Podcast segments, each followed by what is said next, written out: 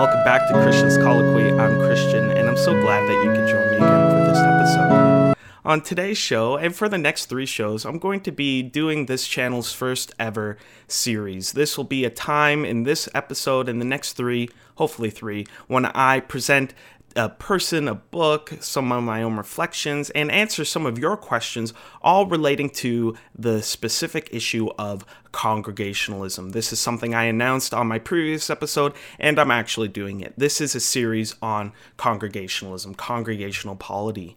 And before I get into explaining this series a little bit more and diving into the first installment of this series, I'm going to get out of the way that first initial question, the one that's probably the determining factor in whether you listen or care about congregationalism, and that's to answer what is congregationalism. For some of you, you might have heard this term, maybe you're very familiar with it, but for others, I know it's a weird term. It's not something we use in everyday language, even in our church language, but it's something, if you're a Baptist anywhere, an evangelical, something that you're probably intimately familiar with, something you've been living with for as long as you've been attending your Baptist, evangelical, free church, whatever it might be. So, what is congregationalism? What is congregational polity? So, there are many different ways I could approach this, but I think the easiest way to get across what congregationalism is is by presenting it in contrast to other forms of polity. Polity just being a shorthand, a more archaic term for government, church government. So, what is congregationalism as a church government? Well, let's take a step back and talk about other forms of church government. If you have seen or heard of or know anything about the Anglican Church, you know that they have bishops. And the bishops are people, single individuals, who are in charge of a diocese, who are in charge of typically a geographical area that all the churches in the province or in the region or in the state answer to this one overarching figure, this bishop, the person who sits upon the episcopal seat of a region, to use those kinds of terms. And that's episcopal polity. It means that the highest human authority, of course, everyone says and believes they answer to Christ, as they should as Christians, but in episcopal polity, everyone, humanly speaking, answers to a bishop the buck stops at the bishop. If there's a problem, if there's a controversy, if there's need for some sort of discipline or response to an issue, the bishop is the final authority who makes a decision. And of course, there are many mechanisms within that, many uh, points of accountability and of discussion and all that kind of thing. But simply put, episcopal polity means rule by bishops, that the bishops are the head of the church government in these kind of settings. Then, on the other hand, you have something like Presbyterian polity or Presbyterial polity. There's a little bit of a difference there, but generally speaking, Presbyterian polity refers to the fact that at the highest level of authority in Presbyterian denominations are the presbyteries. So, of course, they have their own mechanisms. There's the general assemblies, there's the local sessions, and this and that. But ultimately, and stereotypically, we could say, most of the actual governing um, decision making, discipline handing out, keeping in check churches, that's done by a presbytery. That's done by a council of elders raised up by various churches or related to various churches who, at the end of the day, they keep everything in check. It's the presbytery governing over a local region that makes decisions. And above the local churches, they have this higher court of the presbytery that they relate to, receive help from, answer to, all these different sorts of things. Again, very simple, uh, simply put. Then finally, that brings us to congregationalism, congregational polity. Unlike Episcopal polity, where churches have a bishop above them, and unlike Presbyterian bodies, where local churches have a presbytery above them, congregational polity, congregation being the root there, there is no higher court above the churches. The churches, at the end of the day, when it comes to theological decisions, decisions of discipline, what to do, how to handle this, the congregation is autonomous. It answers to itself. It is the highest body. And of course, within that, there are all sorts of different mechanisms and ways of working that out. And of course, as you probably are aware, within those congregations, there are elders, there are deacons, there are committees, this and that, and so on. Uh, beyond the local churches, there are conventions and associations. But ultimately, very, very simply put, congregational polity refers to the fact when the congregation is the highest human authority a church answers to. And if you go to a Baptist church, that's probably something you're familiar with. You might either be in an independent church or you might be part of an association, but you probably know if you attend members' meetings that ultimately it's the local church that makes all of those governing decisions. When a church wants to raise up a new pastor, the congregation is the one that does that, either through elders or congregational vote. If there's a matter of discipline or receiving in members or sending people to seminary, this and that, whatever it looks like, it's the congregation taking care of all that. There's no bishop they answer to, there's no higher presbytery they answer to. All those decisions are run by the congregation. And I should specify here that within congregationalism, where there are no higher courts, there are different streams or different versions or different traditions of congregationalism. Some invest more authority in the congregation itself, so you might know that this is where uh, some people speak of democratic congregationalism, where the congregation has to vote on everything, or some have closer to elder rule congregationalism, elder led congregationalism, where the elders of the local church, still in the local church, they make most, if not all, of the decisions, and the congregation approves of what they do, or in some cases just submits to what they do. And of course, there are many different definitions getting into those nitty gritty terms, but hopefully that explains congregationalism to you. Very simply put, the congregation is the highest human authority for a local church. There is no bishop above them, there is no presbytery above them that they have to answer to or relate to. There are wider associations, but those are horizontal relationships with other churches, not vertical relationships with higher courts. Hopefully that helps. Hopefully that explains what congregationalism is a little bit. We will get into more precise terms and definitions later on, probably in the third and fourth installment in these series. But hopefully now you're interested. Congregationalism, if you're a Baptist, is probably something you've been living with, maybe haven't thought too much about, but now we're going to dive into it from, of course, a historical perspective in keeping with the nature of this channel. So, that's what we're talking about. What are we talking about today in this episode? So, as I mentioned, there are a lot of different ways you can approach congregationalism, and there are a lot of fantastic resources out there approaching it in very different ways. Congregationalism is a hot button issue.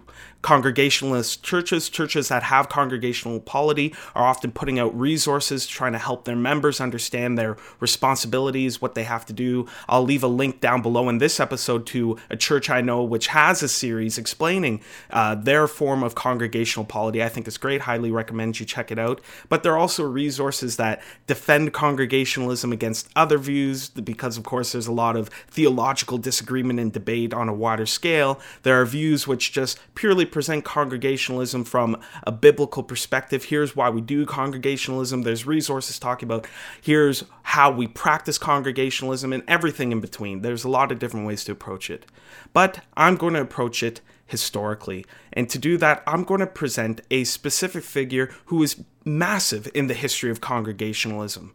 And it's here at this point, before introducing this figure, I should make something clear. When people speak of congregationalism, they are could be speaking of two different things. On the one hand, there's the congregationalist tradition or denomination, which is a very specific Reformed Puritan denomination, which uh, still exists to this day, though it's sort of uh, it's smaller than it once was. A lot of it fell into liberalism and Unitarianism, even, but there's still some solid Congregationalist churches out there.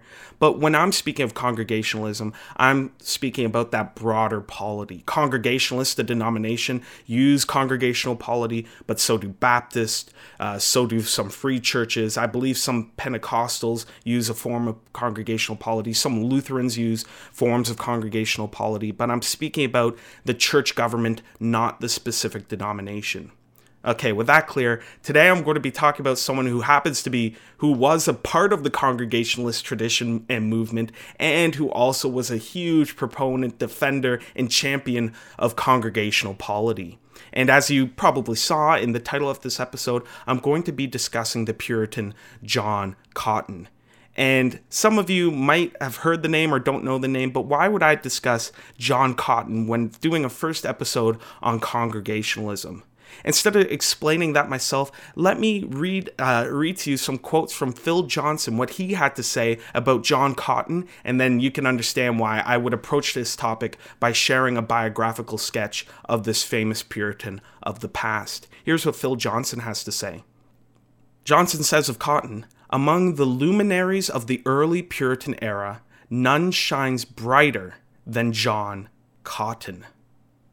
Already, we could see that John Cotton, he's just a brilliant guy. That is high praise. You think of the Puritans, this Christian theological movement that was home to many amazing figures. And Phil Johnson, if you don't know the name, he's a pretty prolific Christian figure in contemporary evangelicalism. Uh, and you might have heard of him. He's often associated with John MacArthur and those camps and doing a lot of historical work. But out of all those great and wonderful Puritans, you probably know the names of a few if you're into church history. John Cotton, he says, stands out. He shines brightly. He is one of those dominant figures.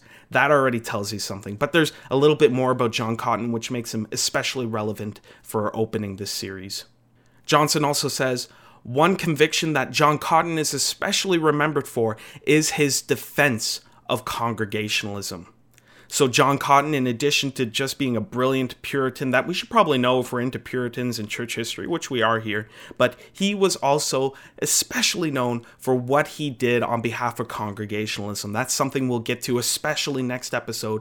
But as a titan of Puritanism, John Cotton was a champion of Congregationalism, one of the leading figures defending, promoting, and in a lot of ways developing congregational polity as we know it today. Here's a final word from Johnson on uh, John Cotton. I would argue that the Great Awakening of Jonathan Edwards' era represented a return to New England's spiritual roots, a harvest that sprang from seeds planted by John Cotton. That is probably the highest form of praise that we could hear about John Cotton. As a lot of you know who watch this channel a lot, we're big fans of the evangelical revival here, the First Great Awakening, where figures like Jonathan Edwards, George Whitefield, and John Wesley were preaching revival, and God was bringing about revival in England and New England through them. And here, uh, Johnson is saying that that John Cotton was one of those figures who planted the seeds for that revival. That he was one of those figures that what really performed the basis for this revival. When the New England evangelicals came on the scene, they were hearkening back to what John Cotton was doing, his ministry, his pastoral work, and a lot of his theology. So that's something, if you're interested in evangelicals like I am, we have to recognize something I've been learning a lot this year is that evangelicalism really developed, really grew in conversation with the Puritans that came before. If we think about New England evangelicalism with Jonathan Edwards, we have to recognize that that was a movement, a spiritual movement that was a great movement of Christian faith and piety. That was a movement looking back to the Puritans, such as John Cotton, and his piety, his spirituality, his pastoral work, and his preaching ministry. So it's all fit together. And if we want to appreciate where we are today as evangelicals, as Reformed Christians, as Protestants, whatever we might be watching this, we have to recognize John uh, John Cotton, sorry, is a figure who looms large in this history as we think about our own history. So that's why we're talking about John Cotton. How will we open this series on congregationalism? First, in this episode, I will introduce one of the great figures of congregational history, the one who was really known as one of its brightest lights and one of its greatest defenders, and just a wonderful Christian minister who laid the seeds, who planted the seeds that would be the New England revival, the first Great Awakening. Hopefully that explains it. Now, that's the first episode. We'll get into his biographical sketch in a moment, but let me just lay out the plan for the next three episodes after this one. In this episode, I will be presenting the life of John Cotton, who he was, where he came from, especially in reference to his early life. Uh, this is not going to be a detailed biography. I encourage you, if you're interested, get a biography. For this show to prepare, I read this biography, John Cotton, Patriarch of New England. A link to that in the description down below. It is a great biography, and what makes it especially great is that it's a new edition of an older biography. This biography was initially published over 100 years ago by a congregational minister, I believe, in New England, speaking about his spiritual ancestors, and it was brought back to us today through H&E Publishing edited by Nate uh, Pickowicz, and I highly suggest you check it out. Not only is it valuable because it tells us about John Cotton, this was again my main piece of uh, secondary material in researching, but it also is interesting in appreciating what biographies used to look like. You will notice throughout this older biography that the author inserts their own theological opinions, a lot of reflection, a lot of strong words and statements. This isn't an academic biography, it's very much a pastoral biography speaking to real issues. Clearly, the guy held his subject in high esteem and wasn't afraid to share that. So, John Cotton, Patriarch of New England, that's the source material for today, as I really just present some of the critical details of especially the early life of John Cotton, who he was, where he came from. So that's this episode.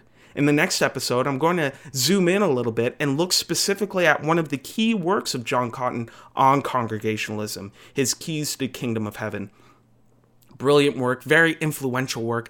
I uh, I will present it next week a little bit, and some of the other works and events floating around in terms of congregationalism, zooming really in on John Cotton's involvement in the world of polity, especially among Puritans and English Protestants. But that will zoom in on this work in particular because this is the work that really put congregationalism on the map. Next time, we will be talking about the work about congregationalism from John Cotton that convinced John Owen and other amazing Puritans, brilliant Puritans, Puritans you might be familiar with. This is the work that convinced them of congregationalism, which brought them on board with this polity. And that's what we will talk about next time. This is the early life. In this show, next show, we'll zoom in on his contributions to congregationalism. Understanding then historic congregationalism next time. The time after that, I will share some of my thoughts as a member and elder of a Baptist church about congregationalism today. These first two shows are looking at the history. The third one, I will be discussing how I relate to congregational polity today. Why am I a congregationalist? What do I believe that congregationalism should look like in my churches? What do I believe it should look like in theory? And how it actually plays out and those type of issues. Finally, in the last episode of the series, as I mentioned last time i will be doing a q&a i already have some questions that people have about congregationalism. Congregationalism is a hot button theological issue. There's a lot of debate about polity especially in the online world a lot of articles blogs podcasts. I will do my best to answer questions that you my audience might have. I already have three or four questions but if you have more feel free shoot me an email hit me up on social media if you have me or leave a comment on my youtube page or wherever else you can find me. Happy to answer some questions if I have the time. And if it requires its own show or a blog post, I'm happy to do that as well. So that will be the last show. Anyway, that's enough of an inter- introduction. We went on very long. I will try to be brief now in presenting the life and some of those, especially early details of John Cotton, the famous New England minister. Here we go.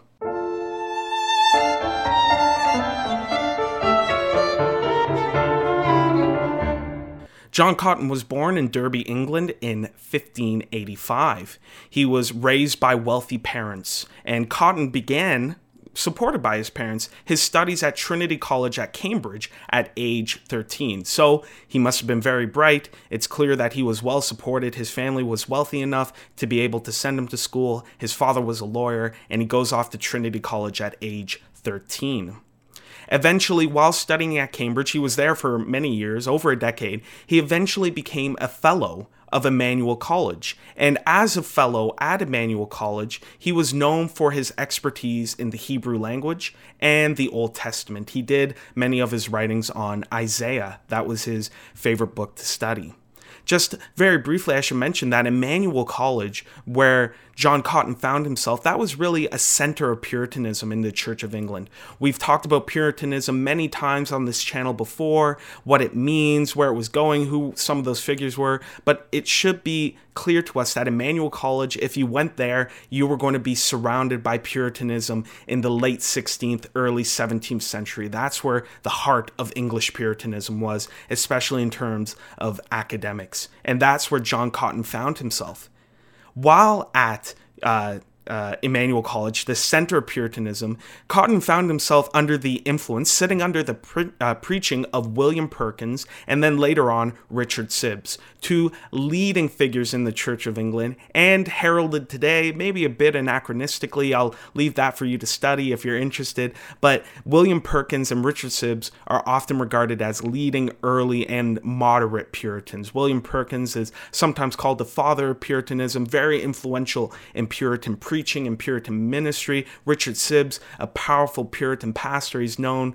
for his devotional work, uh, the Bruised Reed, just two Titan Puritans, and John Cotton was sitting under their preaching. Initially, he found it convicting, especially under Perkins. He didn't like the preaching because it was hitting so close to home, but eventually, it should be clear to us that after listening to their preaching, especially Richard Sibbes, and the biography puts it as after years of anxious inquiry and mental mental, mental conflict, Cotton was genuinely converted at age 27 while studying at Cambridge at Emmanuel College, surrounded by these Puritans. So God worked through the Puritan movement at Emmanuel College and eventually brought true conversion to John Cotton. And it's an amazing story. Again, highly recommend. These are just the details. Get a biography if you're interested. I'll leave links to this biography that I worked with and other biographies in the description down below, some lectures and interview with the author of this biography. Check it out. John Cotton, very interesting. And that is his early life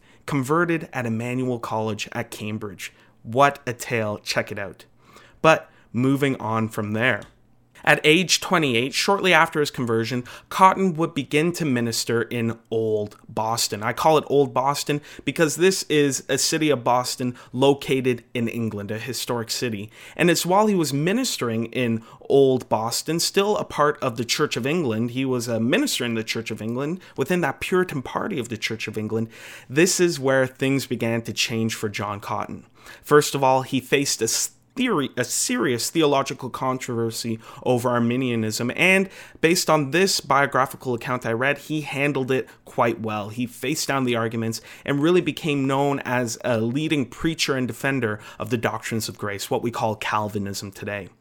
It's also while at Old Boston that Cotton would marry for the first time. He had another marriage, and of course, there are many details of his life I won't mention here, but please check out the biography. Just know for now that this is where he not only got his theological beginnings, but this is where he also got his family beginning, beginnings, really entering into his life as it would become. And then finally, while ministering at Old Boston, the young preacher Cotton also after three years there, embraced nonconformity. That's when he transitioned from the Puritan party within the Church of England into the more separatist movements, the nonconforming movement, though those who decided they could no longer worship in accordance with the regulations, the prayer books, and rules of the Church of England and carved out their own path. Still related to the Puritan spiritual movement, but now practicing outside of the Church of England's structure.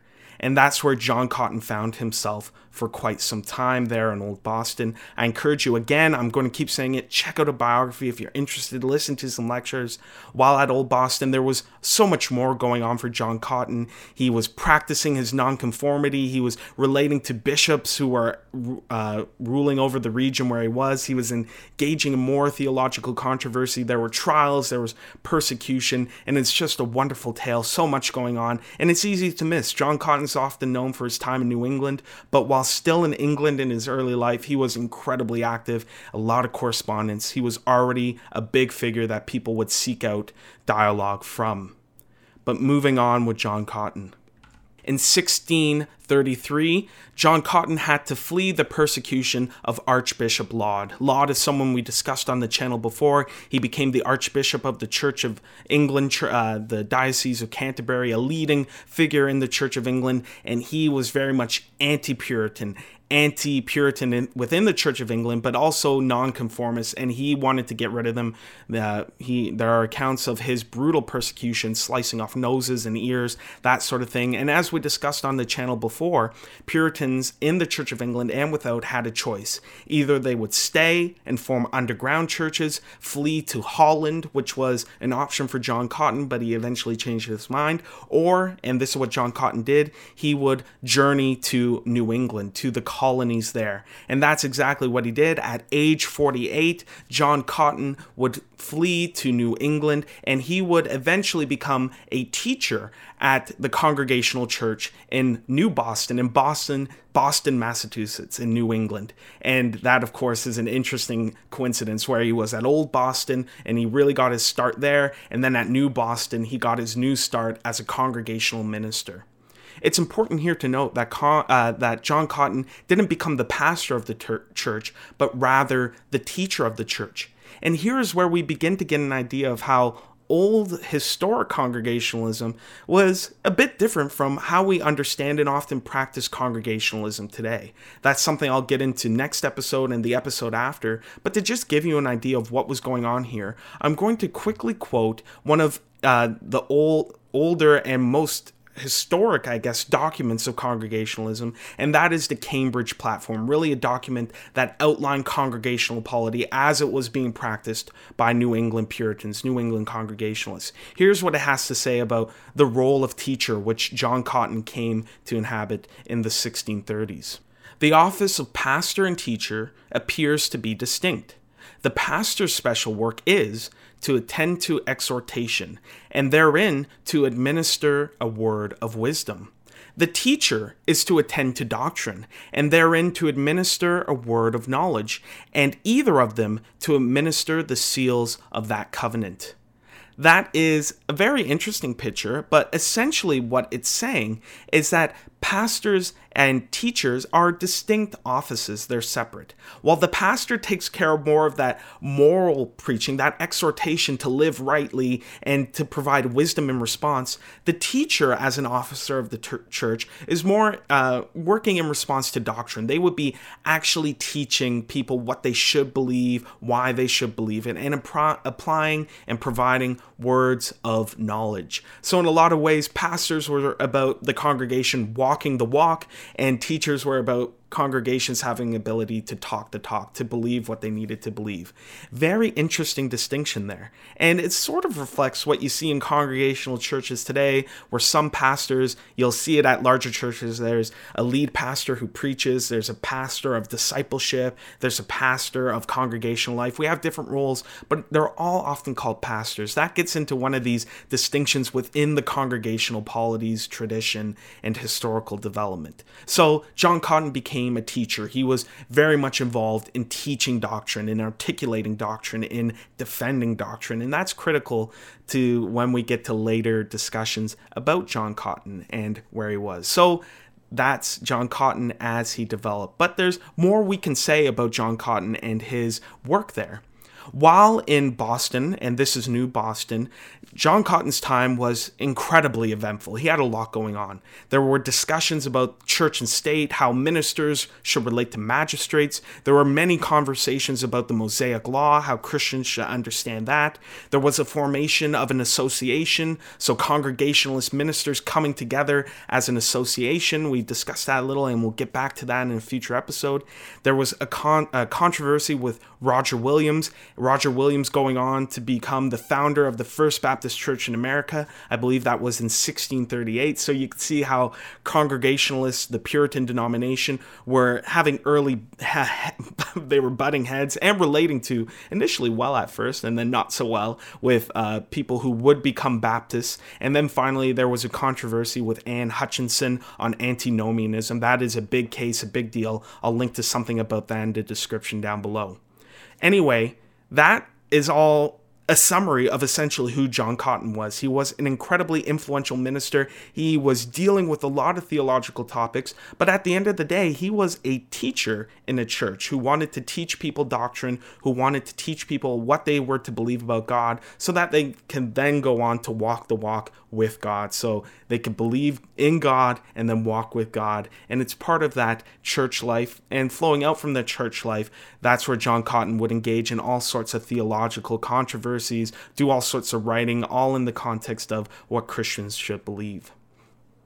And now, in closing, I just want to highlight a couple of things here. The reason why I introduced uh, John Cotton at first is to remind us all that church history is really a history of people. There are ideas, there are writings, there are books, there are debates, there are events, but at the end of the day, we're actually dealing with real people who lived their lives and were doing their work and walking with God. And that's something it's easy to forget, uh, forget, especially discussing figures like the Puritans or Reformers, but it's something that comes out a lot more strongly with the evangelicals. Something I noticed with evangelicals, for better and for worse, is that our understanding of their movement and their theology is profoundly wrapped up in our appreciation of their biographical stories and their life events. And I want to bring that a little bit to the Puritans like John Cotton. So, before we dive into his theology, we'll be doing next time, I thought I would share a bit about his life. And that's where I want to go. There's so much more I could say about John Cotton. Again, pick up a biography, an incredible life, so many events, but I really just wanted to give you a little discussion of his early life and some of those critical events throughout his life. Not so that you would come away with a perfect understanding of who he is and what he was about, but more so that you can understand his general place in church history, why people would listen to him, why he was saying what he was saying, and where he came from. So, to give you a brief overview of what we just talked, what's important to remember about John Cotton as we move into the next episode. First of all, he had that strong upbringing at Emmanuel College where he was interacting with Puritanism. Puritanism was something baked into him early on, and that would come with uh, a deep and profound awareness for the role, authority, and supremacy of Scripture in his life, and the fundamental importance of walking with God. That was something he picked up on from his Puritan mentors and surroundings. A, a second thing to remember is that John Cotton had a very bad experience with the Church of England. He had to flee persecution led by the Archbishop of the Church of England, and that was something that, of course, would influence him and shape him. The third thing to note is that John Cotton was very involved in the early early American landscape. He was a big figure in American history as the Massachusetts uh, Puritan colony was figuring out those issues of church and state, church government, but also government in general. So keep that all in your heads his Puritan upbringing, his bad experience with the Church of England, his role within the history of the American colonies, as we then next week go on to discuss his writing, his teaching and his understanding of church governance, of congregational polity. Anyway, that's for next time. I hope that you enjoyed this first episode of this new series on congregationalism, and I hope that you will enjoy me for the next episodes as we unpack this further, as we talk more about John Cotton, and then we get a bit more into the contemporary discussion where hopefully you will be involved by sending me your questions. Anyway, that's truly it for now. I will see you next time here on Christians Colloquy. Take care.